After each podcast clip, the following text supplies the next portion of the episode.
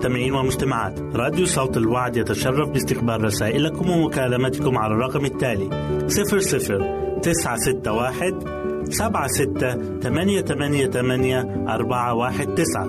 نشكركم ونتمنى التواصل معكم. والسلام علينا وعليكم.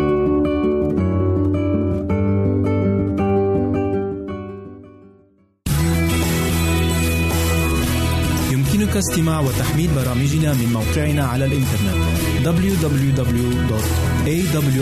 www.awr.org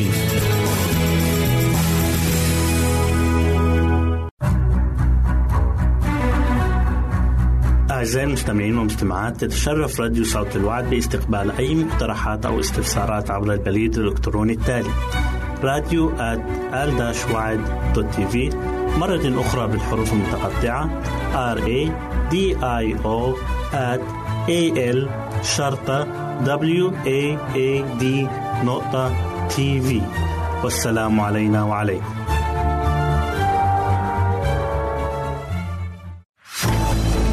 أعزائي المستمعين والمستمعات راديو صوت الوعد لا يكتفي بخدمتكم عبر الموجات الصوتية فقط بل وإنه يطرح لكم موقعا إلكترونيا يمكنكم من خلاله مشاهدة أجمل البرامج الدينية الثقافية الاجتماعية وغيرها من المواضيع الشيقة. يمكنكم زيارة الموقع من خلال العنوان التالي www.al waad.tv مرة أخرى بالحروف المتقطعة www.al-waad.tv والسلام علينا وعليكم.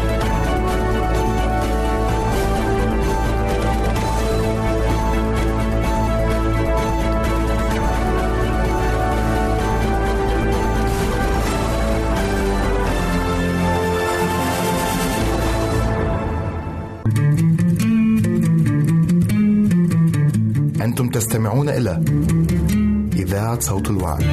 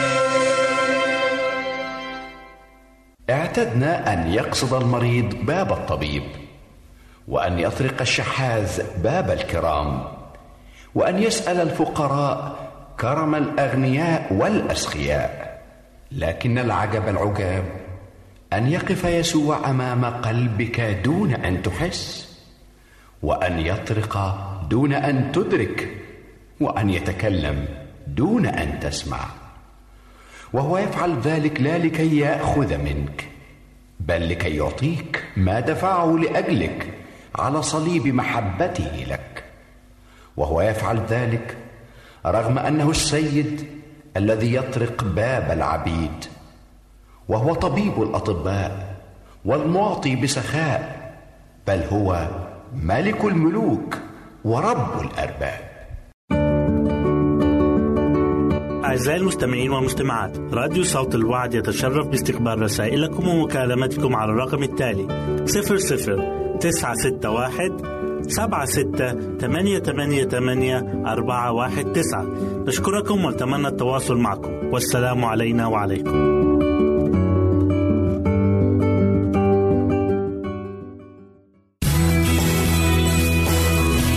يمكنك استماع وتحميل برامجنا من موقعنا على الإنترنت.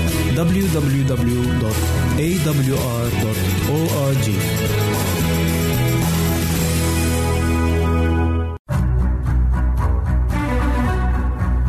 أعزائي المستمعين والمستمعات تتشرف راديو صوت الوعد باستقبال أي مقترحات أو استفسارات عبر البريد الإلكتروني التالي راديو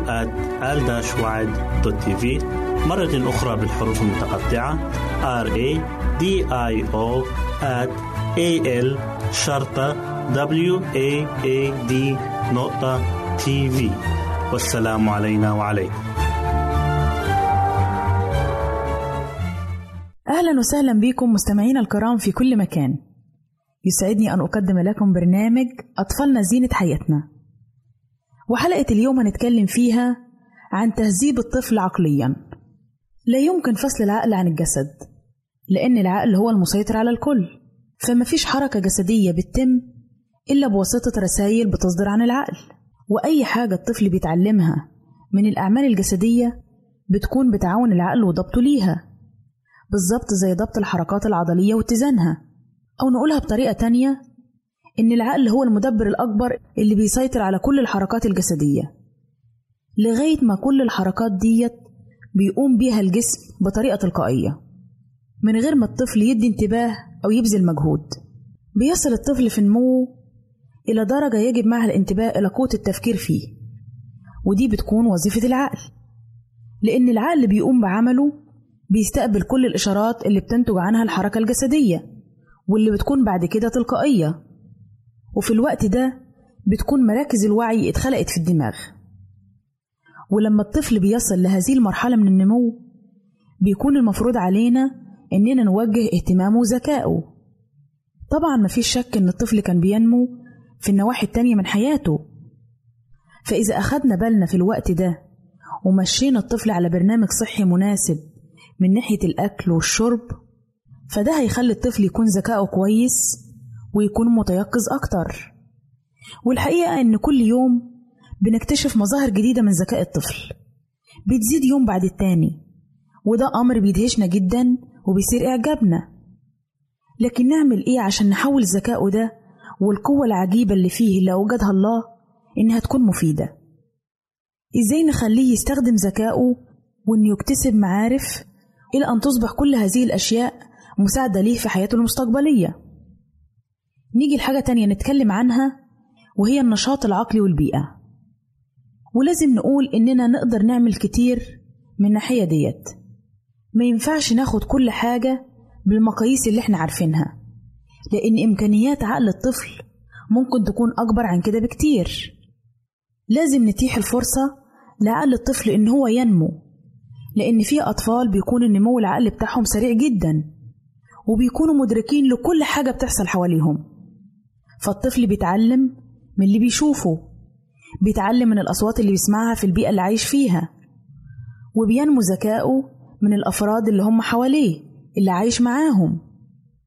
بيقدر يميز ده من طريقة كلامهم وملامح وشهم ونغمة أصواتهم أو أي أعمال بيقوموا بيها. الثقافة البيتية وضبط النفس واستعمال اللغة كل دي عوامل مهمة جدا في تهذيب عقل الطفل. فالطفل بيحب نغمة صوت أمه بيحب يشوف ابتسامتها على وشها بيحب يسمع رنة كلماتها في ودانه وده بيدفعه لحب التقليد إن هو يقلد كل حاجة بيشوفها. وبيكون ده من أهم المؤثرات وأكثرها قيمة بالنسبة للطفل. وزي ما في مقولة بتقول في إمكانيات في حقول كتيرة قليلين قوي هما اللي بيحلموا بيها. يا ريت الوالدين يجربوا إذا كان بإمكانهم. لازم نستفيد من عقل الطفل لأنه بيكون عنده قابلية إنه يتعلم ويكتسب عادات كويسة. يعني مثلا التعليم عن طريق اللعب. لو طفل مثلا عنده سنة حتى لو سنتين أو سنتين ونص إن الأم ترسم على ورقة صورة حرف من الحروف الهجائية وتقطعها مثلا أو تقصها بالمقص وتخلي الطفل يشوفها وتعلمها له. هنلاقي إنه في وقت قصير جدا الطفل اتعلم الحرف وقدر يميزه وعرف شكله. بعد كده تنتقل الأم الحرف تاني. وهكذا. هنلاقي إنه ما بين ست شهور لسنة هيكون الطفل اتعلم معظم الحروف أو ممكن يكون اتعلمها كلها. لكن مفيش داعي إن الأم تلح أو تخلي الموضوع ده عبء تقيل عليها أو تديله اهتمام كتير لأنها معاها متسع من الوقت.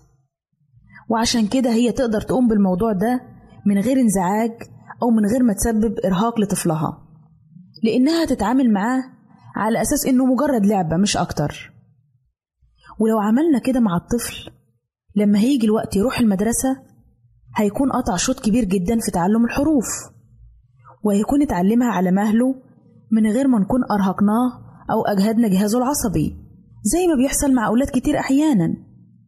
لأنه خلاص هيكون اتعود على الحروف وعلى الأصوات بتاعتها وعلى شكلها وده هيسهل عليه القراية والكتابة بعد كده. نيجي بعد كده لمرحلة القراءة. الطفل هيكون طالما اتعلم الحروف وعرف شكلها وعرف النطق بتاعها إزاي هيكون من السهل عليه بعد كده انه يتعلم القراية. يعني مثلا لو حاجة مكتوبة على غلاف مجلة زي كلمة يوم أو كلمة باب أو كلمة ماما أو بابا ممكن يسأل عنها مرات كتير. إحنا ككبار ممكن نزهق لما الطفل بيكرر الكلمة كذا مرة. لكن بالعكس هتكون لذة لينا بعد كده لما نعرف إن الطفل بيتعلم من خلال تكرار الكلمات قدامه. كمان ممكن نجيب مجلات ونقصقص منها مثلا صور حيوانات أو صور لأي حاجة إحنا عايزين نعلمها للطفل ونلزقها على لوحة ونكتب تحتيها الأسماء بتاعتها. خصوصا الحيوانات اللي هي مألوفة بالنسبة له زي مثلا الكلب أو القطة. أو فرخة أو أي حاجة تكون معروفة بالنسبة له ومش صعب عليه. والطريقة دي هتعلمه القراية وهتنمي فيه قوة الملاحظة. وبكده أعزائي نكون وصلنا لنهاية برنامجنا أطفالنا زينة حياتنا. نسعد بتلقي آرائكم ومقترحاتكم وتعليقاتكم. وإلى لقاء آخر على أمل أن نلتقي بكم. تقبلوا مني ومن أسرة البرنامج أرق وأطيب تحية. وسلام الله معكم. أعزائي المستمعين والمستمعات راديو صوت الوعد لا يكتفي بخدمتكم عبر الموجات الصوتية فقط بل وإنه يطرح لكم موقعا إلكترونيا يمكنكم من خلاله مشاهدة أجمل البرامج الدينية الثقافية الاجتماعية وغيرها من المواضيع الشيقة. يمكنكم زيارة الموقع من خلال العنوان التالي www.al-waad.tv مرة أخرى بالحروف المتقطعة www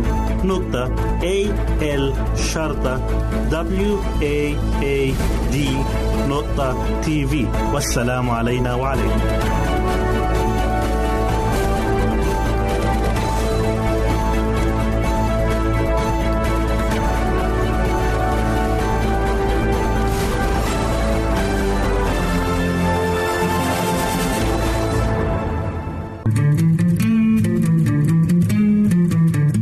أنتم تستمعون إلى إذاعة صوت الوعي.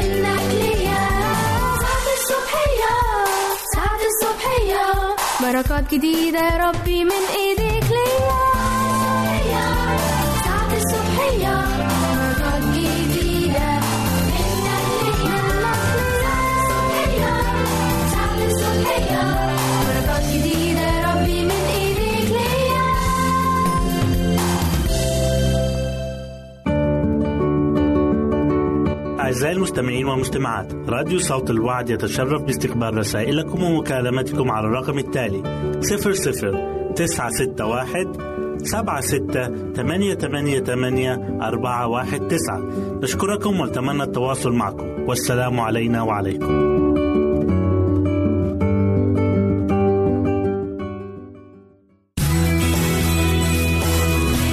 يمكنك استماع وتحميل برامجنا من موقعنا على الإنترنت.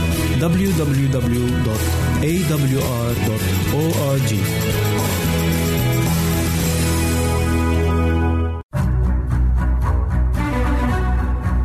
أعزائي المستمعين والمستمعات تتشرف راديو صوت الوعد باستقبال أي مقترحات أو استفسارات عبر البريد الإلكتروني التالي راديو تي في مرة أخرى بالحروف المتقطعة R A D I O at A L شرطة W A A D نقطة تي في والسلام علينا وعليكم.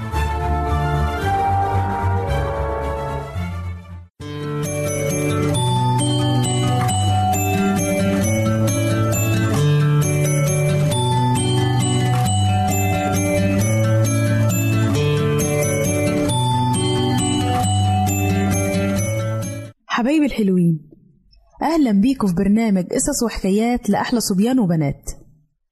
قصتنا النهاردة بعنوان حبيب الأناني. كان حبيب فيه عيب كبير جدا وهو إنه بيحب نفسه.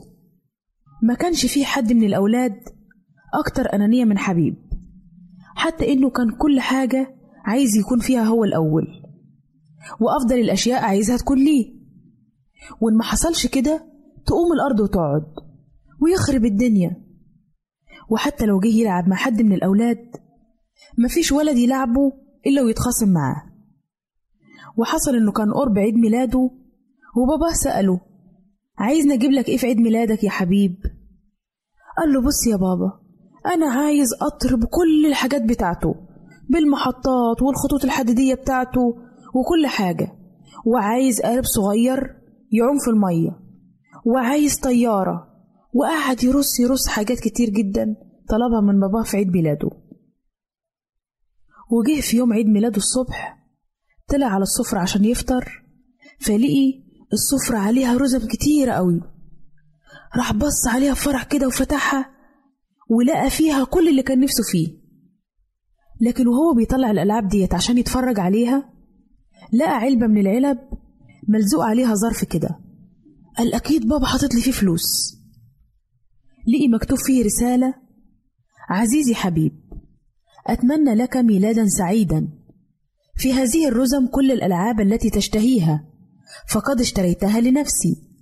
ولكن أحببت أن أقدمها لك على سبيل الإعارة لتلعب بها مدة ثم ترجعها إلي لأني قد أحتاج إليها. اعتني بها جيدا.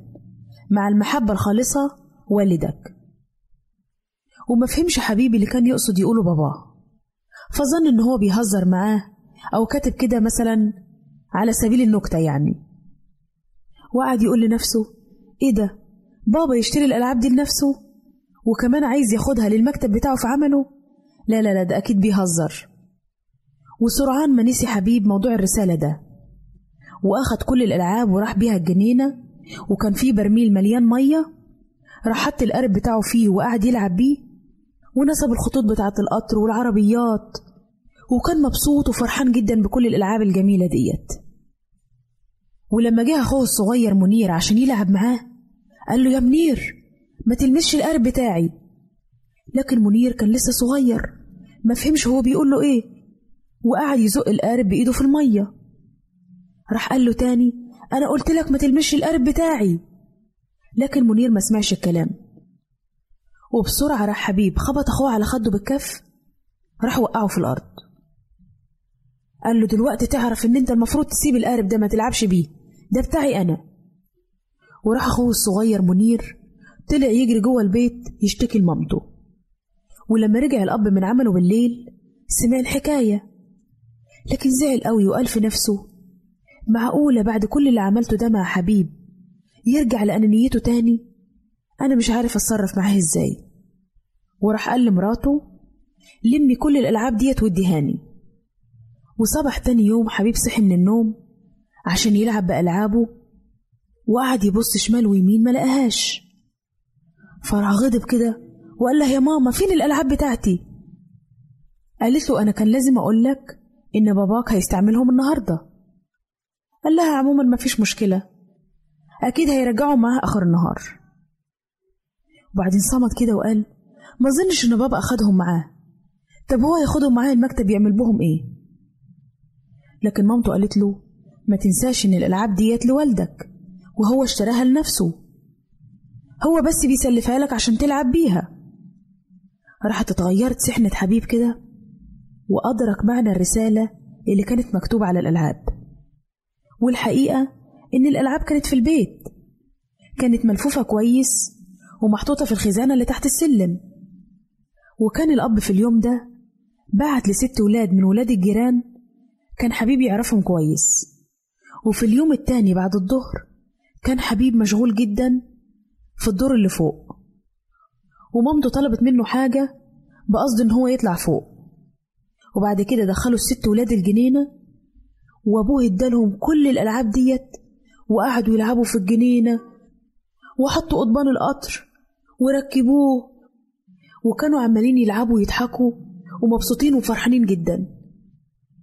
وبعد ما لعبوا شوية الأب تركهم ودخل البيت. وحبيبه وهو فوق سمع صوت الضحك. قال لها إيه الأصوات دي يا ماما؟ قالت له دي أصوات عيال مبسوطة وبتلعب. ولو أنا مكانك مش ههتم بالأمر. لكن إزاي لحبيب يسمع أصوات زي كده وما يجريش يشوف فيه إيه؟ راح بس من الشباك على الجنينة وصرخ بصوت عالي بص يا ماما العيال بيلعبوا بالقطر بتاعي وبالقارب بتاعي. بطلوا اللي بتعملوه ده سيبوا الألعاب بتاعتي أنا نزل لكم. ونزل جري على الأولاد كان بياخد التلات سلالم في سلمة لغاية ما وصل الجنينة. وراح شال القارب بتاعه والقطر والخطوط وكل حاجة وخدها دخلها جوه البيت. وهو داخل قابله والده. قال له مالك ومال الألعاب بتاعتي. سيبها في مكانها. قال له بس يا بابا العيال دول عمالين يلعبوا بيها وأكيد هيكسروها. قال له مفيش مشكلة خليهم يلعبوا. أنا اللي دعيت الأولاد دول. دول ضيوفي وأنا عايز أكون لطيف معاهم. راح رد قال لباباه بس القطر والقارب دول بتوعي. قال له لا أعتقد إن أنت غلطان. دول ليا أنا. أنا مش سلفتهم لك عشان تلعب بيهم مدة وأخدتهم تاني. ولو أنت ما كنتش دنيء وبتحب نفسك كنت خليت لك كل اللعب دي معاك. لكن الألعاب دي أنا هديها للعيال دول لأنهم بيعرفوا إزاي يلعبوا مع بعض وما بيتخاصموش وأخد الأب كل الألعاب من ابنه حبيب وراح موزعها على كل الأولاد. والأولاد كلهم روحوا بيوتهم مبسوطين وفرحانين بالهدايا الجميلة جدا. لكن حبيب انكسر قلبه وحزن جدا. وطلع فوق في الأوضة بتاعته وقعد يبكي بمرارة مدة طويلة. لكن اتعلم درس عمره في حياته ما ينساه. ومع الوقت بدأ حبيب يتغير وعرف إن هو كان أناني. عرف إن هو ما كانش لازم كل حاجة يخليها لنفسه بس ويكون حنين ولطيف في معاملته مع الناس. وبكده حبايبي نكون وصلنا لنهاية قصتنا. واستنونا في قصة جديدة من برنامج قصص وحكايات لأحلى صبيان وبنات. ربنا معاكم.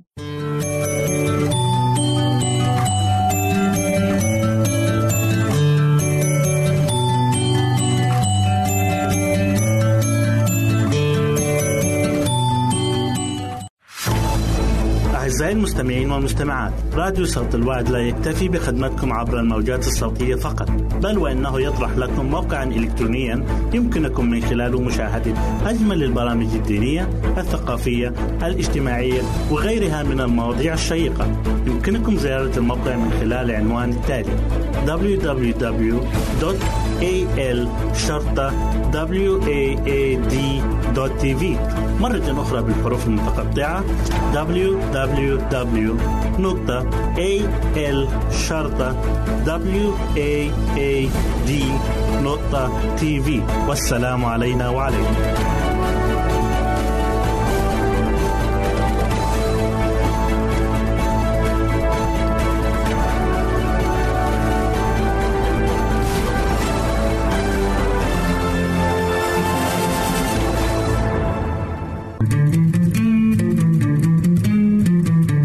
أنتم تستمعون إلى إذاعة صوت الوعي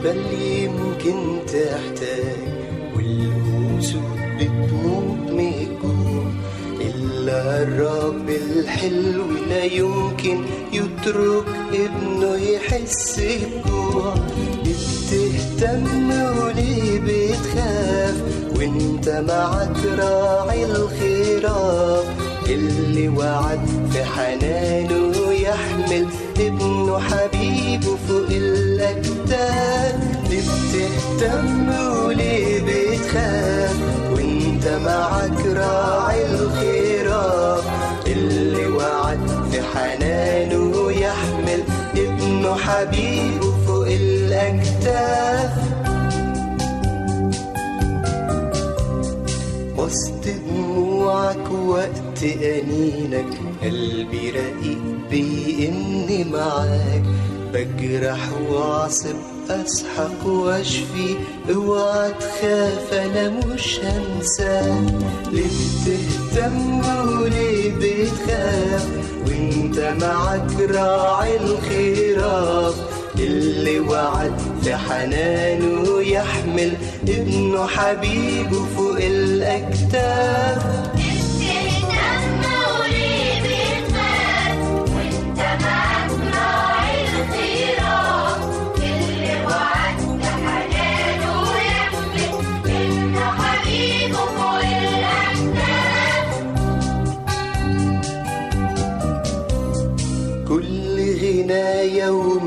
ومجدي وعزي كل ما ليا دفع لإيديك وعدي إليك يا حبيبي الغالي كل دقيقة أعزائي المستمعين والمستمعات راديو صوت الوعد يتشرف باستقبال رسائلكم ومكالمتكم على الرقم التالي 00 961 سبعة ستة ثمانية ثمانية ثمانية أربعة واحد تسعة. نشكركم ونتمنى التواصل معكم. والسلام علينا وعليكم.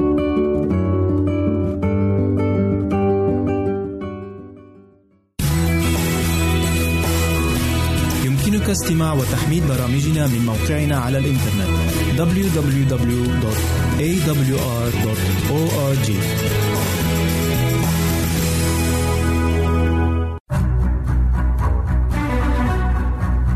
أعزائي المستمعين والمستمعات تتشرف راديو صوت الوعد باستقبال أي مقترحات أو استفسارات عبر البريد الإلكتروني التالي راديو دوت في مرة أخرى بالحروف المتقطعة R A D I O A L شرطة W A A D نقطة تي في والسلام علينا وعليكم.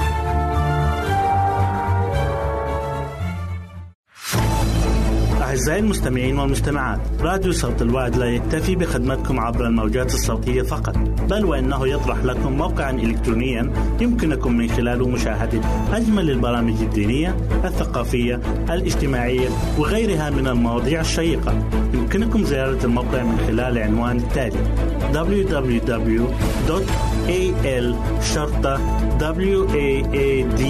www.al-waad.tv مرة أخرى بالحروف المتقطعة. Www.al-waad.tv والسلام علينا وعليكم.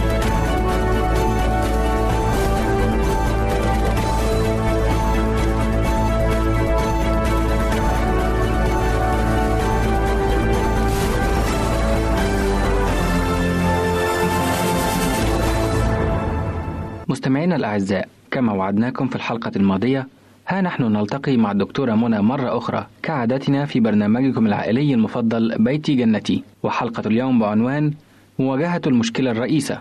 هل يجلس أطفالك أمام التلفزيون لوقت أطول من ذاك الذي يقضونه في الدراسة؟ إذا كان الأمر كذلك فما تحتاجينه سيدتي هو بعض الحلول التي تأتي عن طريق نشاطات خلاقة تستعيدين بها عن مشاهدة التلفزيون. إن وجود التلفزيون في البيت قد يسبب المشاكل خاصة مع الأطفال وحتى مع الكبار خاصة إذا كان من الصعب على المجموعتين السيطرة على ما يشاهدون تقدم لنا الدكتورة منى اليوم بعض الإرشادات والنصائح التي تساعد الوالدين على حل هذه المشكلة أود أن أشارك المستمعين الأعزاء الطريقة التي حاول بها ثلاثة أباء أن يحلوا مشكلة التلفزيون هذه. الأب الأول قرر أن يستغني عن التلفزيون ويتخلص منه قبل أن يقضي التلفزيون على ما تبقى لدى أولاده من قيم. وهكذا حدد موعدا لعرض الأمر في اجتماع عائلي. وفي الاجتماع تحدث الأب عن المشاكل التي يسببها التلفزيون.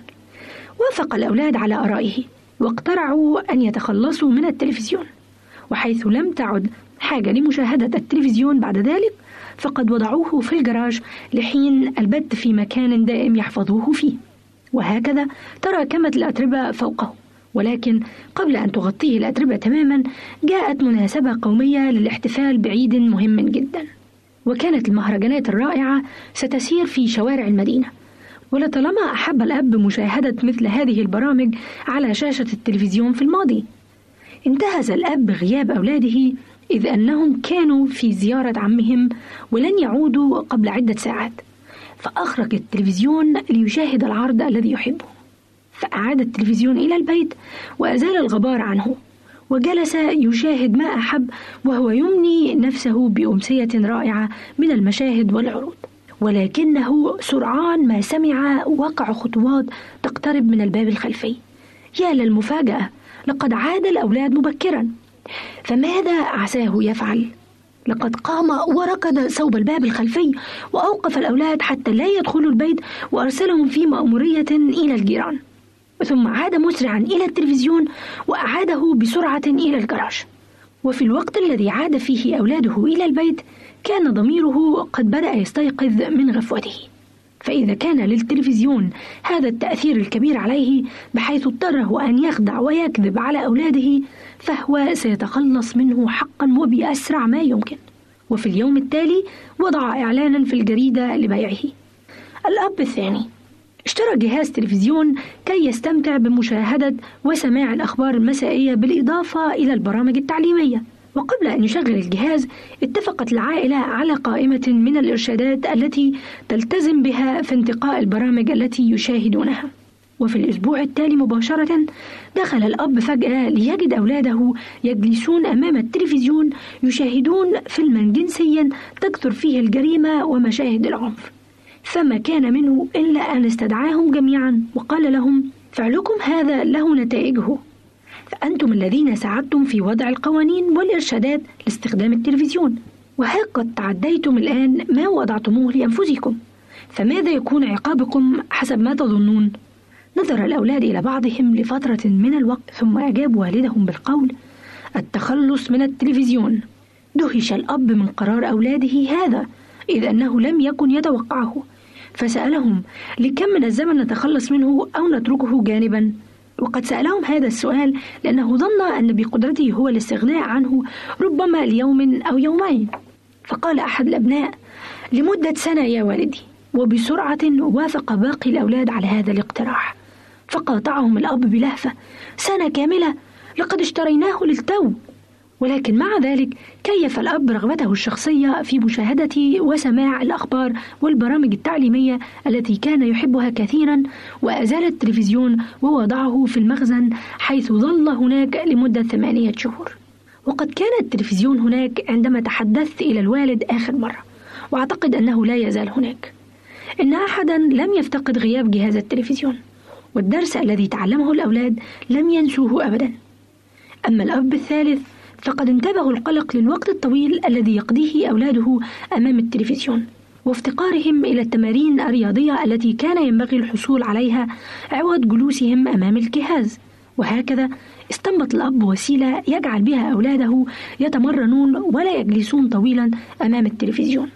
فأوصل الكهرباء التي تغذي الجهاز بمولد خاص لا يدور إلا باستخدام بدال كبدال الدراجة الهوائية.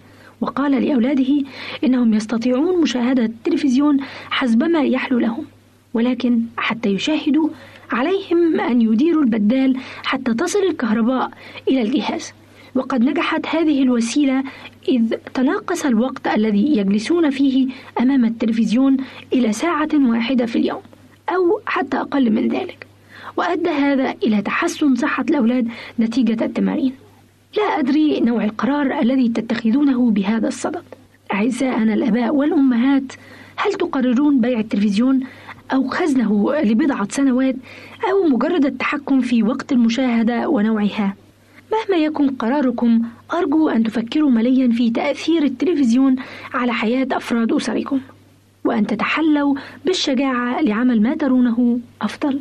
لا شك أن سلبيات جهاز التلفزيون في البيت أكثر من إيجابياته خاصة إذا كان في العائلة أولاد يذهبون إلى المدرسة. فحبذا لو امتثلنا نحن لنصيحة الدكتورة منى ووضعنا حدا للضرر الذي يلحقه هذا الجهاز بعائلاتنا. وإلى أن نلتقي في حلقة قادمة لكم منا كل أمان السعادة والتوفيق في هذا المجال. وإلى اللقاء.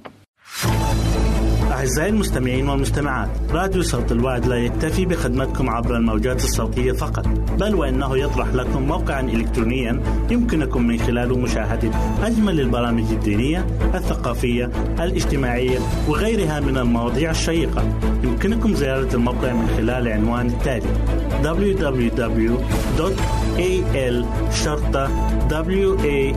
www.al-waad.tv مرة أخرى بالحروف المتقطعة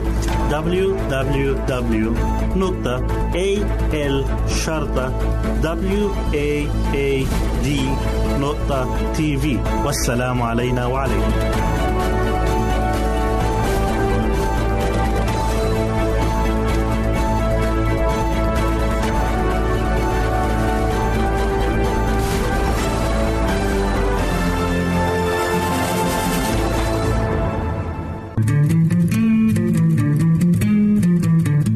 أنتم تستمعون إلى إذاعة صوت الوعي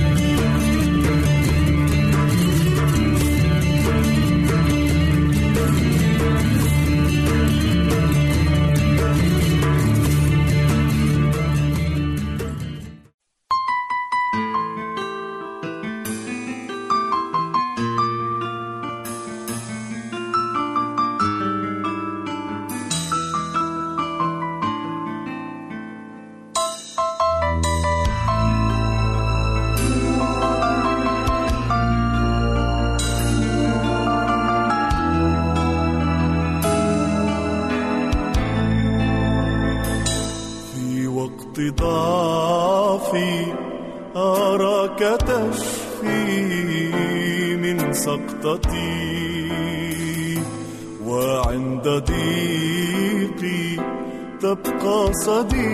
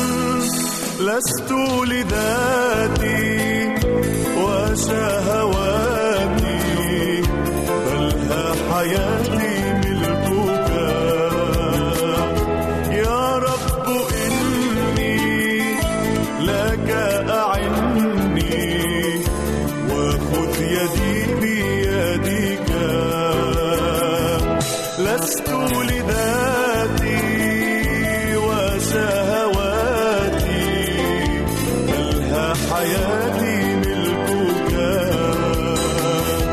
يا رب إني لك أعني وخذ يدي بيدك.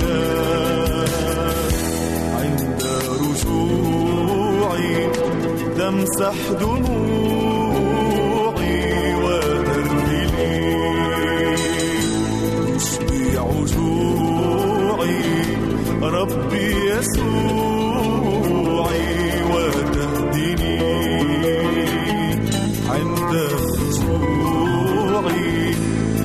تمسح دموعي وترثني تشبع جوعي ربي يسوعي وتهدني. إلي تدنو إليك أن مسلما. لست لذلك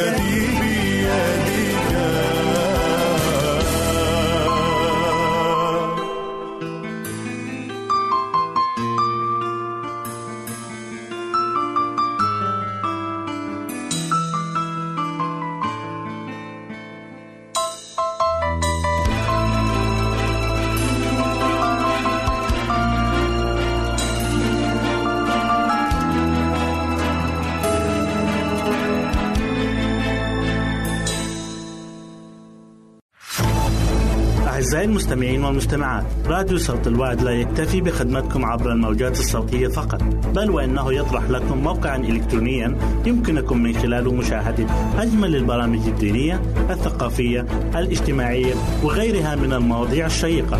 يمكنكم زيارة الموقع من خلال العنوان التالي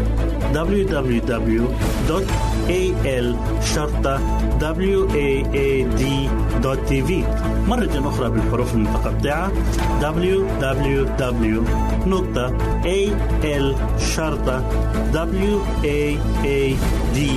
www.al-waad.tv والسلام علينا وعليكم.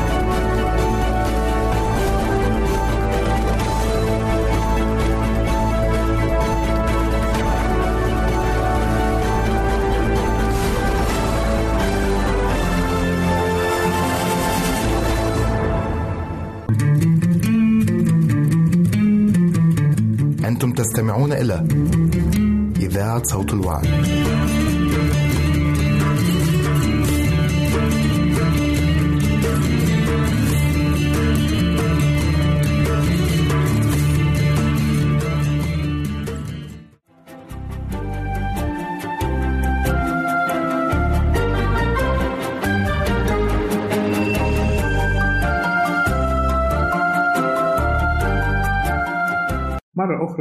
بكم أعزائي المستمعين في حلقة جديدة من برنامج دروس حياتية من عائلات كتابية. كنا قد تأملنا سابقا كيف أن عيسو كان يتطلع من خلال البكورية والبركة إلى البركات الزمنية فقط وأحتقر البركات الروحية. إذا كانت هناك نبوءة على أن يعقوب سيقدر البركات الروحية في حين أن عيسو سيحتقرها ويهملها فهل كانت الطريقة التي عملتها رفقة ويعقوب في خداع إسحاق؟ هل كانت طريقة صحيحة؟ وهل كان الله يوافق عليها؟ كانت خطة الله بالفعل أن تكون بركات البكورية ليعقوب وليس لعيسو كما قلنا لأن يعقوب كان يقدر هذه البركات الروحية ويفكر دائما في الحياة العتيدة لا في الحياة الحاضرة. إلا أن الطريقة التي عملتها رفقة وأقنعت بها يعقوب ابنها أن يخدعا إسحاق أبيه في الحصول على البركة ليعقوب. هذه الطريقة لم تكن بحسب إرادة الله إطلاقا.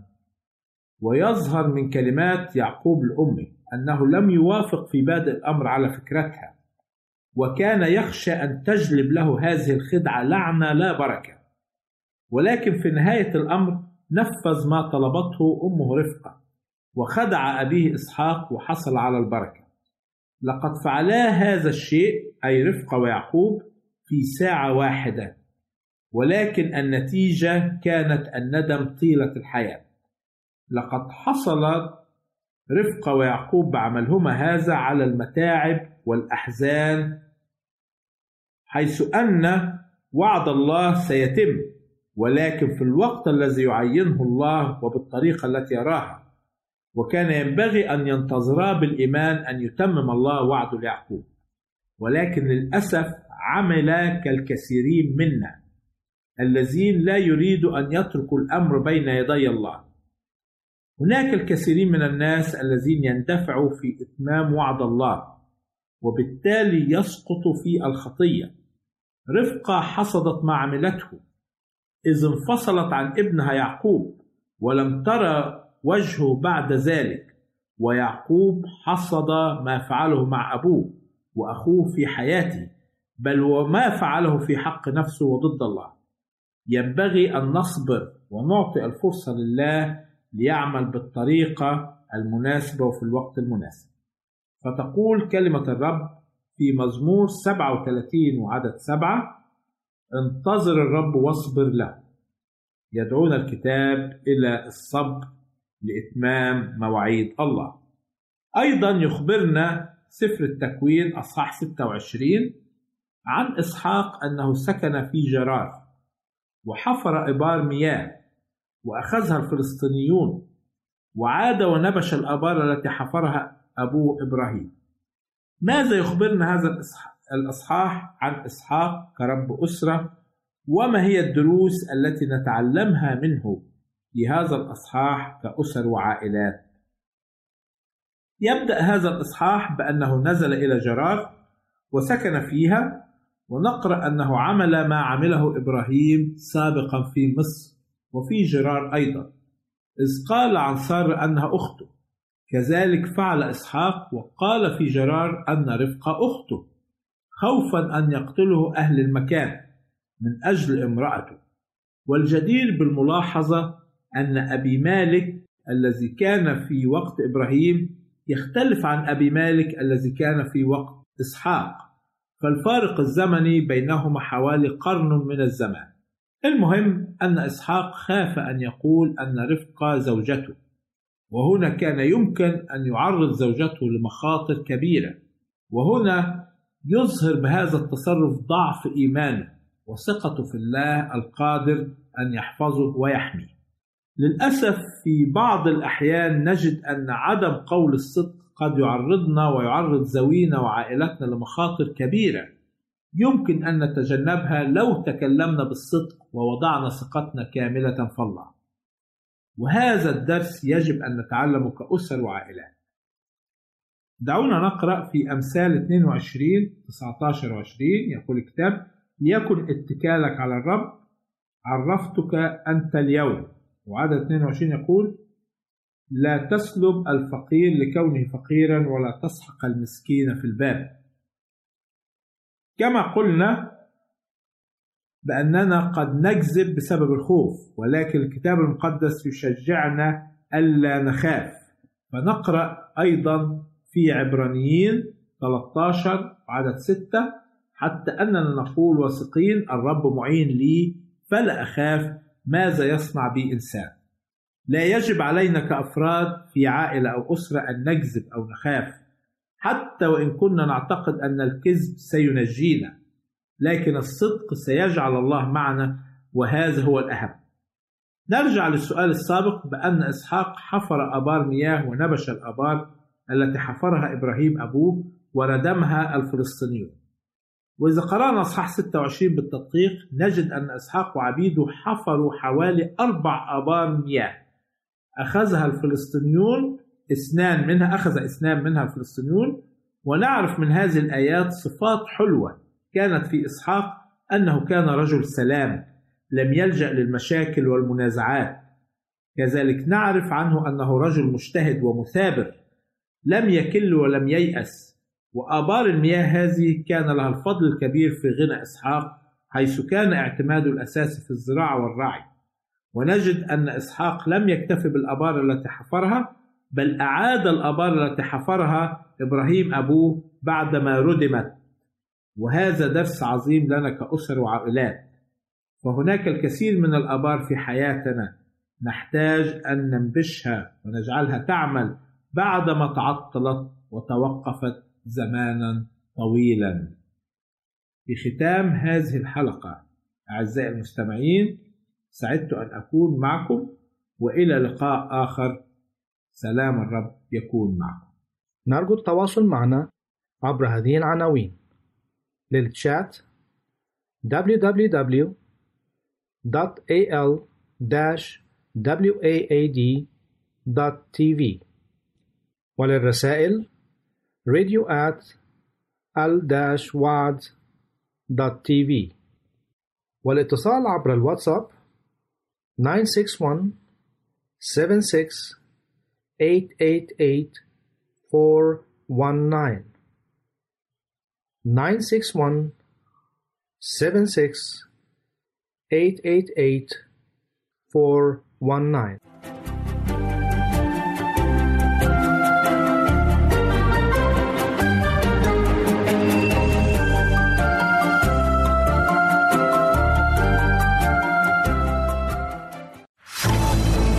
أعزائي المستمعين والمستمعات راديو صوت الوعد لا يكتفي بخدمتكم عبر الموجات الصوتية فقط بل وإنه يطرح لكم موقعا إلكترونيا يمكنكم من خلاله مشاهدة أجمل البرامج الدينية الثقافية الاجتماعية وغيرها من المواضيع الشيقة. يمكنكم زيارة الموقع من خلال العنوان التالي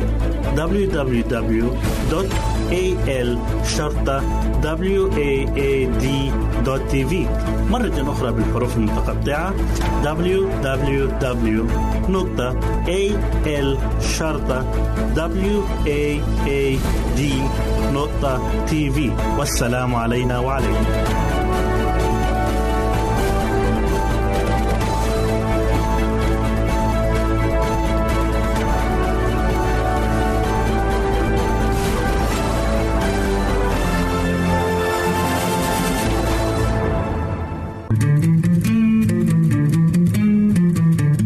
أنتم تستمعون إلى إذاعة صوت الوعي.